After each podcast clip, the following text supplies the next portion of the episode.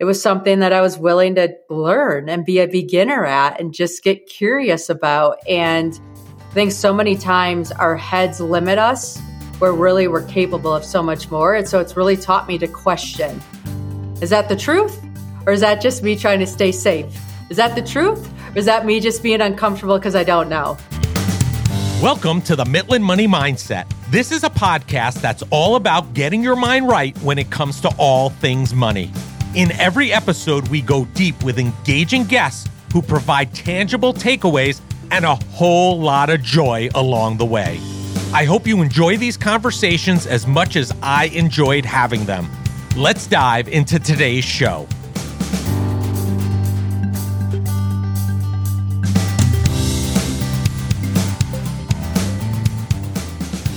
I'm Larry Sprung, your host for the Mitlin Money Mindset and founder and wealth advisor of Mitlin Financial. Today's guest is Jenn Drummond, CEO and founder of Clearwater Wealth Management and keynote speaker. Jenn Drummond is a mom of seven, successful business owner, and world record holder.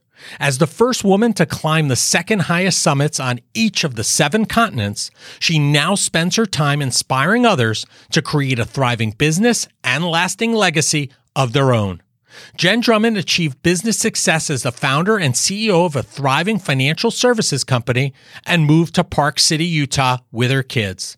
This fed her family's passion for everything outdoors from hiking and biking to skiing and mountain climbing.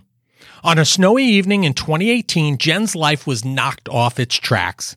She was in a horrific car accident that brought her inches from death. In the aftermath of that brush with death, it became crystal clear to Jenn that while she cannot control when she dies, she and the rest of us can choose how we live, and she committed to a life of vigor, enthusiasm, and full engagement in life. Now, more than ever, she is focused on becoming an inspiration, guide, and cheerleader, not just for her own children, but for all of us. She spends her time inspiring others to live a life of significance by sharing her story and strategies for success through her book Breakproof Seven Strategies to Build Resilience and Achieve Your Life Goals, and her Seek Your Summit podcast, programs, and signature talks. Listen in for some great takeaways about how becoming crystal clear on what we want out of life can help us refocus, find tremendous success, and achieve a great deal of joy out of life.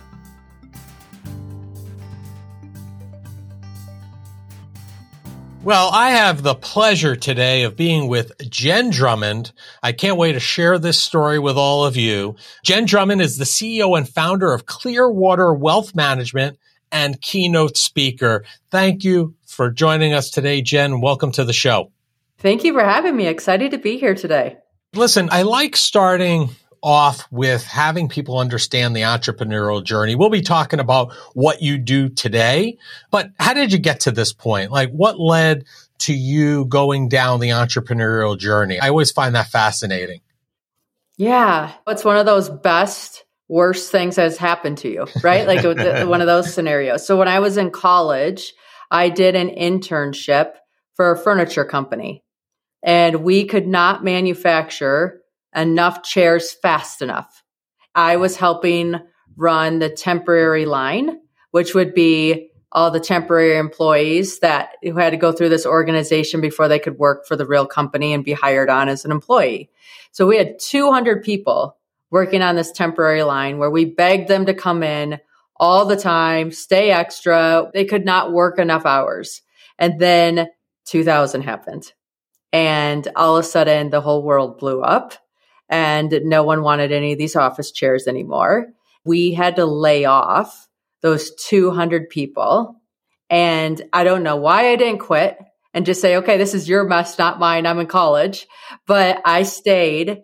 And every one of those conversations was, but I missed soccer games or I did this or I gave everything to this organization. What do you mean you don't need me? How am I going to pay my bills? How's this going to work? And it was in that experience that I realized I would never be able to work for somebody and give them my 100%, knowing that they also controlled whether I had a job or not. That's amazing. And I, I, talk about two things that that story resonates with me. Number one is I always tell folks that I'm unemployable. That's one thing. And then the other thing is people always approach me and I'm sure maybe you as well. And they say, Oh, isn't being an entrepreneur and a business owner, isn't that risky? And I say, well, it's just as risky as really being an employee or stakeholder for a company. It's just a different level of risk. It's a different form of risk. I mean, the risks are similar, but just different. Wouldn't you agree? I agree a hundred percent. So I knew that, okay, well, if I had to do something, it was at least in my hands, in my court. Like I could get the next deal. I could make the next thing happen. And I just wanted that control. Amazing. So I want to get into a little bit of your story. I think it's amazing, right? Seven children, seven continents, seven summits.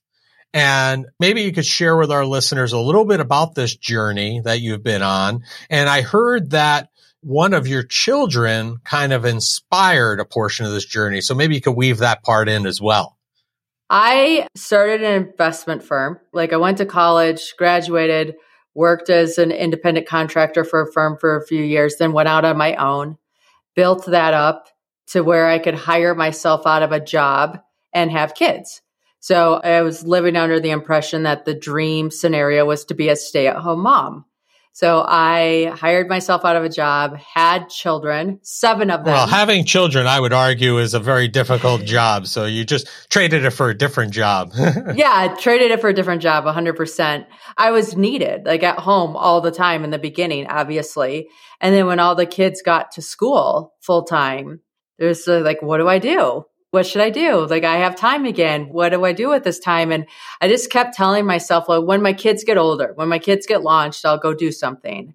Well, in 2018, I survived a horrific car crash that they tried to rebuild a number of times and could not build a scenario where I lived, let alone walked away like I did.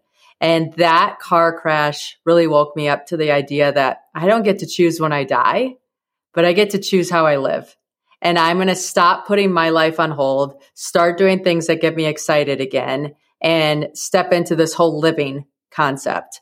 So I was making like 2019, I was making bucket lists of all the things I wanted to see, do, experience, become, try. Again, I was afraid of dying and not being able to do all these things that the world has to offer. And on that list was climb a mountain. In 2020, I was turning 40. Like, oh, I'm going to climb a mountain for my 40th birthday. I asked some friends that were big into mountaineering. I live in Park City, Utah, so we have mountains around us. A couple of my friends came up with the idea of a mountain named Ama Dablam. I'm like, okay, never heard of it. They're like, oh, it's in the Himalayas. It's the Paramount Pictures logo. It means the mother's necklace. And it's just this gorgeous mountain. If I could climb one mountain in the whole world, this would be the one. I'm like, okay, perfect. I'm going to climb Ama Dablam. So I'm training. COVID happens. So now I'm not training because I'm a homeschool teacher and nobody's traveling anywhere anytime soon. And one of my sons was struggling with his math homework. I'm like, listen, buddy, we do hard things. You've got this, like the proverbial pep talk. He goes, if we do hard things, why are you climbing a mountain called I'm a dumb blonde instead of a real mountain like Mount Everest? I said, honey, it's Ama Dablam, not I'm a dumb blonde. Finish your homework. We'll look at Everest. So he finished his homework. We looked at Everest. He went to bed. And then I was still thinking, I'm like, why not Everest? If Everest is the biggest, hardest, most amazing mountain to him in the world, I'll climb it to show him that he can do whatever his Everest is. Sure. So I called the coach and he's like, Yeah, I can get you ready. So I'm now training for AMA and Everest. And the coach gives me a book about becoming an uphill athlete. I'm like, Okay. So I get this book, and in the front of it, there's a foreword. And this lady in the front got a Guinness World Record for doing something in the Alps. When I called my coach, I'm like, I could have done that. Like, I can suffer. I have seven children. And right now, I'm not a cool mom. If I had a Guinness World Record, I'd be a cool mom. Right. My coach is like, well, we'll think of something. I'm like, okay, fine, but I'm not growing pumpkins or eating hot dogs or any of those crazy things. And he called me back a few weeks later and he's like, Jenn, I have the perfect world record for you.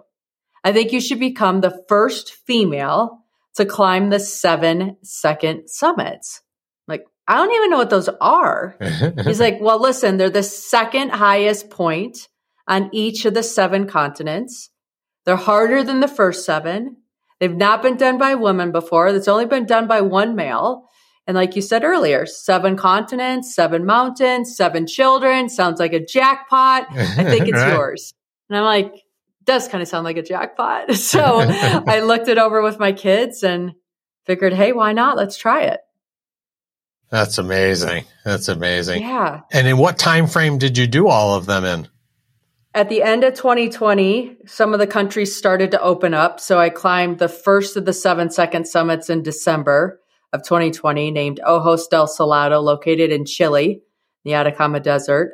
And then I just finished the last one, which was June 1st of 2023.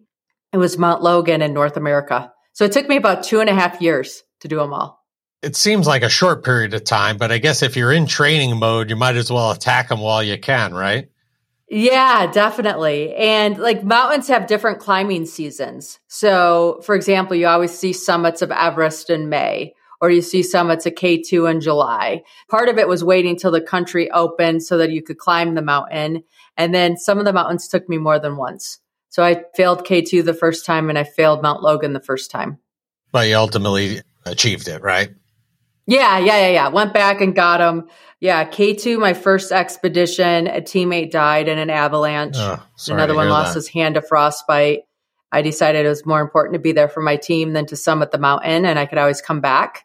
I think that's a big lesson that we learn in life people over peaks. Sure. Making sure who we are is more important than what we achieve.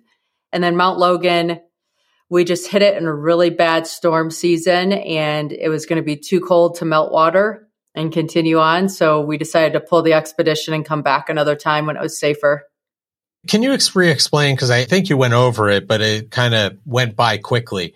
The actual meaning of the second highest summits. What is that all about? So it's not the highest summits of these mountains, it's the second highest. Is there some significance to that, or was it just the mere fact that no woman had done it before and only one man had done it previously? The seconds just hadn't been done. So the first summits, which Everest is the highest point in Asia, K2 is the second highest point. I wanted to do the second highest points because it wasn't done. There's not as much information about those mountains. So it's kind of more of an expedition. A lot of the first summits have been so commercialized because so many people want to do them. Fair enough. So I was looking for more of an authentic experience. So you wanted the moniker of Trailblazer also. yeah, yeah, yeah, yeah, for sure. When it's available, take it. There you go. Might as well grab it. You've traveled to so many amazing places. Is there one particular location or maybe two that's really touched you the most out of the locations that you've been to? Well, Antarctica is pretty special. Just being down on that continent and it's fascinating, really. There's no sound in Antarctica except wind. There's no color. So you don't have plants or trees or bugs or anything on the inland ice. It's just white ice, black rock, blue sky, yellow sun. The only reds and greens and browns and all those colors are what you bring on as your gear. So it's just a fascinating environment to be in. The climb had only been done by about 15 people before us. Wow it hadn't been climbed in a couple years because of COVID and then the team before didn't have success. So when we had notes from the teams, you're like, okay, did that rock fall? Or is it buried under snow this year? Or why are we not like everything just didn't line up perfectly? So it was fun to take notes and know that we're making it easier for the next group to come and just like, here's our experience because you're just sharing all the beta. So Antarctica was amazing for sure. Sounds it. That is definitely on my list. It's one of the places I have not made yet. We've gone to a lot of great places, and that is certainly one that's on our list. We've seen some folks that we know that have gone there and the videos and the pictures, and it's just breathtaking for sure. Yeah. And then, you know, the other ones were more about the people. So the fascinating thing about when I started this journey is it was right after COVID. So when I went to Africa, I climbed in Kenya in February of 2021. We were like the first people back. So I was one of the first tourists. And so you were kind of the sign of, okay, maybe life is going to return to normal. And then you just saw how hard some of these other countries were hit by this pandemic. And you just connected at a very human level of the experience. And that was really appreciated. And when I went to Kenya, I was involved in a charity project there of period poverty and just providing supplies for women so they could stay in school and different things like that. So the journey took on much more significance than just climbing. Yeah, I mean, being that this was somewhat of a sounded like you said that there were teams involved in these climbing experiences, right? So how did that work through the whole timeline of COVID and training? Did you still train together or did you train independently because of the different COVID restrictions? And I don't know, was your team all American or were they from all over the world? How did that work? I tried to work with teams in the country I was climbing because I really wanted to benefit those countries where possible and not just be this like American team taking over. Some of the climbs you had to kind of work with American teams because they were safer. But other ones, if you could use the country, you would. So I trained here with guides and things based on what mountain was coming up next so that I was technically prepared and endurance prepared and all those pieces. But for the most part, I had a different team for almost every mountain. Wow. Amazing. So you wrote a book, Quit Proof, seven strategies to build resistance and achieve your life goals. What was the impetus behind writing that book? Yeah. And we changed the name. So we changed the name to Break Proof, seven okay. strategies. We went back and forth on that and I finally won the battle. and what happened was I came back from Antarctica and I went out to lunch with a friend that's an author and we were talking about the stories He's like, you need to write a book. He's like, I'm not into mountaineering at all. I'm enthralled with these stories. This is absolutely magical. And you totally have all these lessons from these stories that apply to our everyday lives. And he said it like, you need to write a book as in, do you want brownies or cookies for dessert at lunch? Okay. So I'm like, okay, sure. I'll write a book. Writing a book is hard. It is so hard. I don't know. Relative to scaling those mountains, I don't know, but I don't know. I will tell you, like, I have the stories, but when you're writing the story down, are you giving enough details? Are you giving too much details? Are you getting a lesson so when they read it, they're like, oh, this is an aha moment in my own life? Like, there's so much, and you don't have an actual reader on the other side, so you're anticipating how they're going to respond to everything until you start sending the book out and getting some people's feedback on it. It was a new monster. It was a new mountain for me for sure, but super rewarding, really excited about it. The feedback's been amazing. And if it can help somebody on their journey, I'm all in. Amazing. So, how has your venture or adventure, I should say, of scaling new heights by climbing these mountains taken you personally to new heights? I think it just proves to you that you're so capable. I mean, I had never slept in a tent when I signed up for this stuff. I wasn't a mountaineer. It wasn't like I had this huge history of camping and hiking and exploring. It was something that I was willing to learn and be a beginner at and just get curious about. And I think so many times our heads limit us where really we're capable of so much more. And so it's really taught me to question is that the truth? Or is that just me trying to stay safe? Is that the truth? Or is that me just being uncomfortable because I don't know? Yeah, that's a great lesson and something that we should take with us at our firm. One of our core values is question, review, and improve. Always. We want to question what's going on, review it, and see how we can improve it. Nice. I guess you give me a little bit of inspiration because I'm not a camper either. So maybe I still have the. Uh, you still have it in you. You do. Somewhere in yes. me to do this, but I don't know. Yes. We'll have to see. We'll have to see. So one of the things that I would imagine that is difficult while doing this is the environment, right? A lot of challenges just thrown from environmental factors. How do you determine how close you wanted to come to the quote unquote line with regard to the environment and what you were trying to accomplish? I'm sure there comes points where you're like, you have to make a decision there. Mother Nature always wins is the philosophy I have. Like Mother Nature, I'm not going to beat Mother Nature. So it's always really checking in. What's the environment look like? What's the weather look like? What is the margin of error? I'm in life or death situations. So I promised my kids I would come home. And I promised myself I'd keep all 10 fingers and toes intact because I was really worried about frostbite. So when those odds started getting against us and it just wasn't safe to continue, or something happened with my teammate where it was more important for me to be a good teammate than to summit a mountain, it was time to turn around. And that happened, you said twice, right? Well, I guess it once, happened twice. Once yeah. you turned around specifically because of a teammate, and the second one was because of conditions, I guess. Yeah, the conditions. So when we were in Mount Logan, which was the coldest I've ever been in my entire life. Like I've been to the top of Everest. And how cold was that? Of like negative 65. Yeah, yeah, a mere negative 65. Yeah. Yeah. And then you have the wind chill on top of that and all that kind of like you couldn't expose skin because it would become frostbite. What happens is you're in a tent and it's really windy where we are. So we had to build the tent and then we also had to build ice walls around the tent. So almost like a igloo type structure to protect the tent from the wind. Well, when the storms come in heavy, if you rip that tent, you're dead. That's the only thing that's keeping you alive. And if the storm's heavy, no helicopters coming in to rescue you. So all of a sudden you're very exposed in two ways. And we were expecting a storm that was going to last two weeks and it was going to be nonstop. And it's just one of those things where I just didn't want that to be the story. You can hey, wait. Mom, I can wait. Like I can come back. And the crazy thing is, is like that first year that we tried it, it was brutal.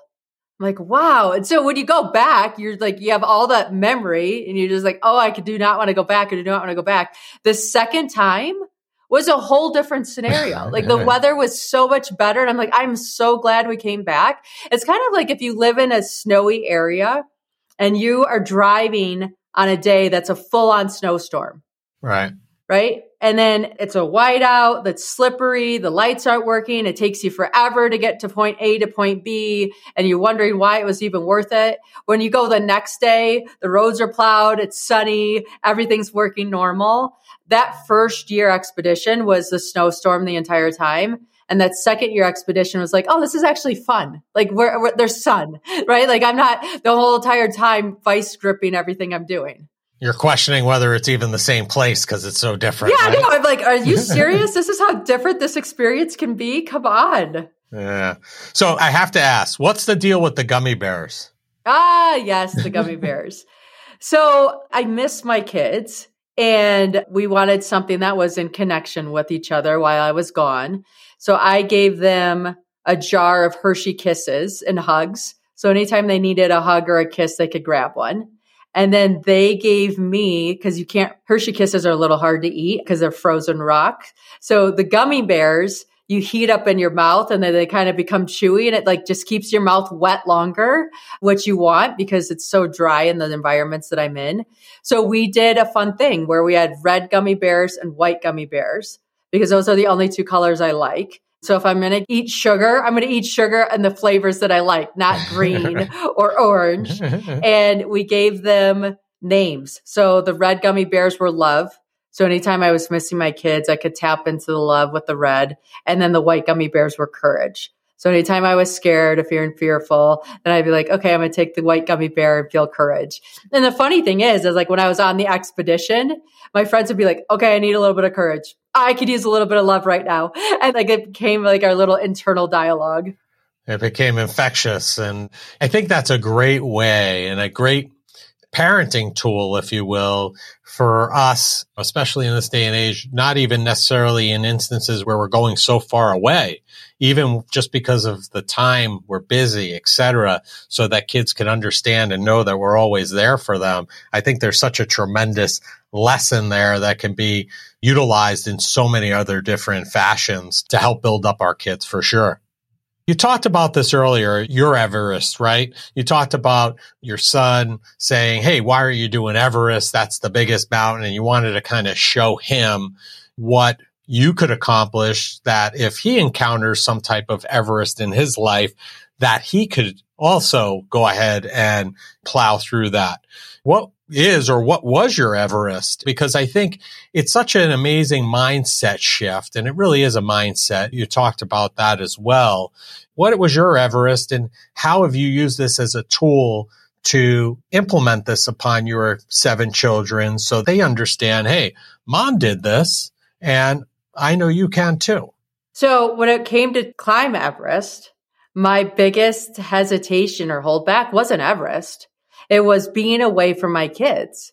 And that was keeping me from wanting to go climb it. I'm like, I don't want to be gone for three weeks. I've never been gone for three weeks. I feel like I'm going to miss everything under the sun. Like, well, I have to leave them to go climb it. So that is what it is. And my mom came out. We had a nanny. We had all this kind of stuff. So the kids were really supported at home. And I was still worried about them. So I went to school and I talked to their teachers and I said, Hey, I just want to let you know I'm going to be gone. I've never been gone like this. I have help, but it might just be off. So the kids might be off a little bit. Can you just give them a little more grace? And the school came back to me and they're like, Hey, would you be interested in doing a What's Your Everest campaign for the school? I'm like, sure. He goes, well, yeah, come in, teach them about goal setting. We'll fill the hallway with hikers and they'll have a flag. And on that flag, they'll write what their goal is. And then in the front of the school, we did this huge Mount Everest and they had me as a little hiker and I had a tracking device on me. So then the school could move me up and down depending on where I was in the mountain. Nowadays you have Wi-Fi at base camp. So I could zoom into the classrooms and answer questions and talk to them while I was there. When I went to climb Everest, the whole school was with me. Wow. I was so grateful that I climbed it for not just me, but for all those kids to know like our Everest is something that we can get through and we can accomplish. And big mountains like Everest take big teams. Mm-hmm. And they were all part of my team to make it happen. And how lucky was I? And so I turned this thing that was limiting me and preventing me from like feeling fully engaged in that climb and flipped it in a 180 and then made it like the best experience ever. So I think whatever our Everest is, it's our job to be creative and get curious into how to flip the script on that story and have it use us to empower us instead of limit us. What great lessons and kudos to your kids' school district for being that forward thinking to actually ask you, follow through and do it. Because yeah. as you're telling that story, I'm thinking what would happen if I had gone to our local school district and asked them the same thing or spoke to the teacher. I would hope I'd get the same response. I think most listeners out there would think that they, okay, we'll keep an eye on them, have a nice trip, and we'll see in three weeks kind of thing. Yeah. My community has been so supportive on this whole pursuit. Every time I've come back, I've been on the radio or in the newspaper and just, it's been a game changer and how it's happened. And it's really made me realize, and I write about it in the book, big mountains take big teams. So the bigger your goal, the bigger your pursuit, the bigger whatever, the more people you need behind you to make it happen. Yeah, you can't do it solo, that's for sure. And the other lesson I take away is it doesn't have to necessarily be go climbing Everest. There are parents every day that have to travel a lot for work and be away from their kids, right? And I think some of those lessons that you talked about and how you work through that with them to make sure you remain connected is excellent also because there are folks out there that don't have the luxury of not saying, no, I don't want to go on those two weeks of business travel. They have to do it. And dads, moms, everyone gets a little bit of guilt over that. And I think that connection that you created was fantastic. Thank you for sharing that. So listen, this is the Mitlin Money Mindset. We're all about joy on our show and we ask each of our guests the same final question, which I'm going to ask you as well, which is what did you do today that brought you joy and put you in the right mindset for success? So I woke up this morning and I made crepes with my daughters and we made them into shapes. They made them into ghosts because they're getting ready for Halloween. And it's just these little things. Like we could have made them into circles and just been done with it. But we took a few extra minutes and made them into shapes and decorated them with Nutella and strawberries to have their different eyes and things. And those little moments, you can find ways to make those fun. It spills into your whole day. Sounds like a great way to start the day for sure. So, Jenn, I appreciate you joining us. We're going to have all of your information in the show notes. But if people want to learn more about you, connect with you, learn about Breakproof, the book or find the book, what's the easiest and best way for them to learn more and connect? Yes, please. So jenndrummond.com is my website. It has information on all my expeditions. There's a link to buy the book there. And then it has all my social media channels. So depending on your channel of choice, reach out, say hi, introduce yourself. I love connecting with people. So thank you for the opportunity. Awesome. Jenn, thank you so much for joining us, taking time out of your day to share your story with our listeners. I greatly appreciate it and enjoy the day. Thank you. You too. I want to thank Jenn Drummond for being a guest on the Mindset Money Mindset. Jenn created a successful business and was faced with a life changing event that almost took her life. Her accident provided her with the clarity she needed to refocus and become clear on what she wanted. We all have the ability to choose how we live and commit to a life of vigor, enthusiasm, and full engagement in life. Jenn has accomplished some great things and committed to helping others too. What an inspiration. Jenn Drummond and all that she is up to can be found across most social media platforms. All the contact information needed to find them can be found in the show notes. Thank you for joining us this week on the Mindset Money Mindset. Make sure you visit our website at mindsetmindset.com and smash the subscribe button so you don't miss a show. We encourage you to help others find our valuable content and please don't keep us a secret. You can also schedule an Is There a Fit call right from our website or by using the link that you'll find in the description section of your podcast player or app. And be sure to join us for our next episode to learn more about getting your mind right when it comes to all things money. The opinions voiced in the Mindset Money Mindset Show with Lawrence Sprung are for general information only and are not intended to provide specific advice or recommendations for any individual. Past performance is no guarantee of future results. All indices are unmanaged and may not be invested into directly. Investing involves risk, including possible loss of principal. No strategy ensures success or protects against loss. To determine what may be appropriate for you, consult with your attorney, accountant, financial, or tax advisor prior to investing. Investment advisory services offered through CWM LLC, an SEC registered investment advisor. Guests on the Mindset Money Mindset Show are not affiliated with CWM LLC.